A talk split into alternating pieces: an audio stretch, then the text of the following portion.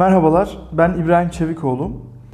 Bir önceki videomuzda sizlerle ticari istihbarat kavramı ve yeni nesil müşteri bulma yöntemleri üzerine konuşmuştuk.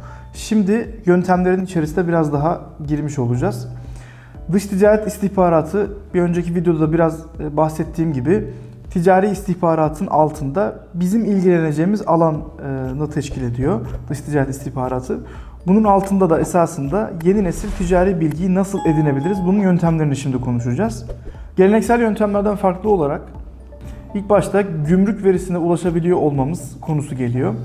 Bu şu demek, e, bir ülkenin bir ülkeyle yapmış olduğu ticaretlerde gümrüklerinde gerçekleşen kayıtlara ulaşabiliyoruz. Yani bu şu demek, bizler mesela bir ihracat yaptığımız zaman veya bir ithalat yaptığımız zaman malum bir beyanname düzenliyoruz veya bir konşimento taşıma belgesi düzenliyoruz. Bazı ülkeler gümrüklerinde gerçekleşen verileri, bilgileri kendi ithalatlarını dengelemek niyetiyle yani daha ucuza ithalatlar yapabilmek niyetiyle açıklamaktadır. Örnek veriyorum ilk Amerika mesela bu uygulamayı başlattı yıllar önce. Bir ürünü normalde 100 dolara alıyorsa alıcı firmasının ismini dünyaya beyan ettiği zaman, açıkladığı zaman bütün dünyadan kendisine teklifler yağmaya başlıyor. Dolayısıyla normalde 100 dolara almakta olduğu bir ürünü çok daha ucuza almaya başlıyor. Dünyadan gelen diğer alternatif tedarik teklifleriyle. Dolayısıyla ithalatını dengelemek için açmış olduğu bu gümrük verisi aynı zamanda bizim için de potansiyel e, alıcıların yani gerçek alıcıların listesi demek oluyor. Dolayısıyla e, gerçekten gümrüklerde ithalat ithalat yapmış olan e, alımı gerçekleştirmiş olan firmaların listesini görebiliyor olmak bizim için rekabette benzeri görülmemiş bir güç oluşturuyor. E, esasında ülkemizde bu konu az çok biliniyor ve e, yerli bir firmamız da bununla alakalı belli çalışmalar yapıyor. Birkaç firmamız e, bununla alakalı çalışmalar yapıyor. Ama burada bizim için verinin e, güvenliği önemli. Yani burada bütün ülkelerin gümrük verilerini göremiyoruz. Burada kendi gümrük verilerini beyan eden hemen hemen bir 30-35 ülke kadar e, bir rakam söz konusu, bir sayı söz konusu.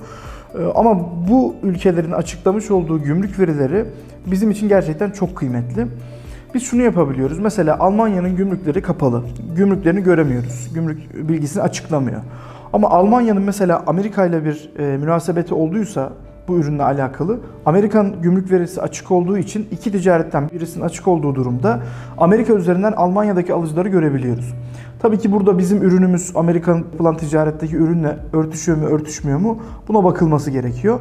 Ama bu 30-35 ülkenin e, açıklamış olduğu veriler üzerinden dünyadaki diğer ülkelerin de e, verileri yani yansıma verileri e, az çok tespit edilebiliyor. Ancak mesela Türkiye'nin gümrük verisi kapalı, Almanya'nın gümrük verisi kapalı. Türkiye'den Almanya'ya gerçekleşen ticaretleri ticaret bilgisi bazında göremiyoruz. Ama başka yöntemlerimiz var. Onları birazdan açıklayacağım. Ee, bu konuyla alakalı yani gümrük verilerinin açık olmasıyla alakalı bazen firmalarımızda şu tarz e, uygulamalar görüyoruz. İşte rakibimiz nereye satmış hemen biz de oraya e, mail edelim gibi. E, yani milli bakacak olursak bu çok doğru bir yaklaşım olmuyor. Çünkü yani yerli rakibin e, müşterisini elinize almanız için muhtemelen fiyat kırmanız gerekiyor ve bu ülkeye giren dövizin düşmesi manasına geliyor.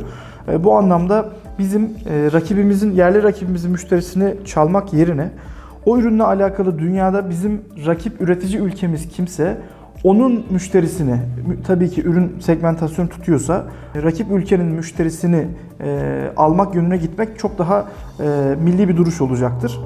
E, bu anlamda gümrük verisinde eğer kendi verinizin gözükmesini istemiyorsanız bu anlamda e, ufak bir tavsiye olarak istihbarata karşı koyma faaliyeti olarak güvenlik istihbaratında kullanılan belki bir lojistik firması üzerinden veya bir e, çanak dışı ticaret firması üzerinden bu ticaretinizi gerçekleştirebilirsiniz. Veya karşı ülkede bir firma kurup malı çekebilirsiniz.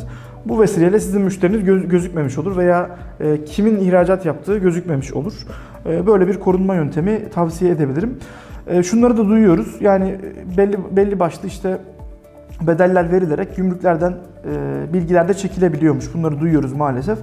E, bunlarla alakalı tabii ki bizim bir e, tavsiyemiz olamaz. Kesinlikle böyle bir şey tavsiye etmiyoruz. Bizim bahsettiğimiz e, kısım işin legal kısmı ile alakalı. Yani ülkelerin kendi e, beyanı esaslı e, açıklanan verilerle ilgili biz konuşuyoruz. E, gümrük verisi belki de birinci silahımız diyebiliriz bu yeni nesil yöntemlerde. E, ülkelerdeki ticaret odalarında kayıtlı e, firmaların faaliyetlerine göre süzebildiğimiz sistemler var. Mesela e, diyelim ki Almanya, az önce örnek verdik, gümrük verisini göremiyoruz. Peki burada yeni nesil yöntemlerden ne yapabiliriz diye baktığımız zaman e, bizim ürünümüzü alacak firma profilini tespit ettikten sonra mesela işte ayakkabı satacaksak ayakkabı mağazaları mesela. Ayakkabı mağazaları üzerine faaliyet gösteren Almanya'daki firmaların süzüldüğü sistemler var. Bu sistemler üzerinden bizler e, müşteri segmentasyonu yaparak e, hedef firmalarımızı tespit edebiliyoruz. Tabii ki burada ürün bazlı değil firma profili bazlı gittiğimiz için e, belli başlı sapmalar söz konusu olabiliyor. Burada bir tabii ki sabır süreci gerekli. Yani e, bir e, liste elemesi, bir liste süzülmesi e, çalışması söz konusu. Ama bu şununla aynı şey değil. Mesela müşavirliklerden aldığımız e, firma listelerindeki güncellik oranıyla bu sistemlerden çekmiş olduğumuz o faaliyet alanında e, çalışan firmaların gerçek güncellik oranıyla müşavirliklerden aldığımız e, listelerin güncellik oranı çok çok farklı. Bu yeni nesil yöntemlerde çok daha ayakta olan çalışan firmaları e, süzebiliyoruz. Bunun dışında mesela ürün bazlı değil de proje bazlı, ihale bazlı çalışmaların olduğu ihracat modelleri var. Mesela özellikle yapı malzemeleriyle alakalı sektörler, veya proje bazlı işte alt sektörlerde eğer üretim yapıyorsanız bununla alakalı esasında geleneksel ticaretten ziyade yani al sattan ziyade yurt dışındaki ihaleleri veya projeleri görebiliyor olmak e, sizin için belki de en kritik e, satış yöntemi olacak, satış kanalı olacak belki de. Ve inanın e, burada hani çok ciddi bütçeler harcamak da gerekmiyor. Bu anlamda ihale ve projelerde yeni nesil yöntemlerden bir tanesi diyebiliriz. Başka bir konu eğer bunlarla yeterince bilgi elde edemediysek, e, özellikle hazır pazar araştırmaları veya hazır risk raporları pazarla alakalı yine gitmeden bize burada e, otomatik çok kritik bilgileri veriyor olacak. E, yine başka bir yöntem, ARGE içerikli, kimya sektörü, makine sektörü gibi sektörlerde faaliyet gösteriyorsak Teknik istihbarat dediğimiz işte dünyada patente alınmış ürünlerin patentlerini görmek suretiyle ürünlerimizde takıldığımız konularda, belki ARGE'de takıldığımız konularda yurt dışındaki patentleri görerek e, oralarda belki e, karşı ülkelerin yıllarını yıllarını verip de ürettiği çözümleri görmek suretiyle biz de benzer çözümleri e, kendi ürünümüzle alakalı, kendi firmamızla alakalı e, gerçekleştiriyor olabiliriz. E, diğer bir konu özellikle bu ülkelere özel e, bazı web siteleri oluyor. Biz bunlara firma rehberleri diyoruz.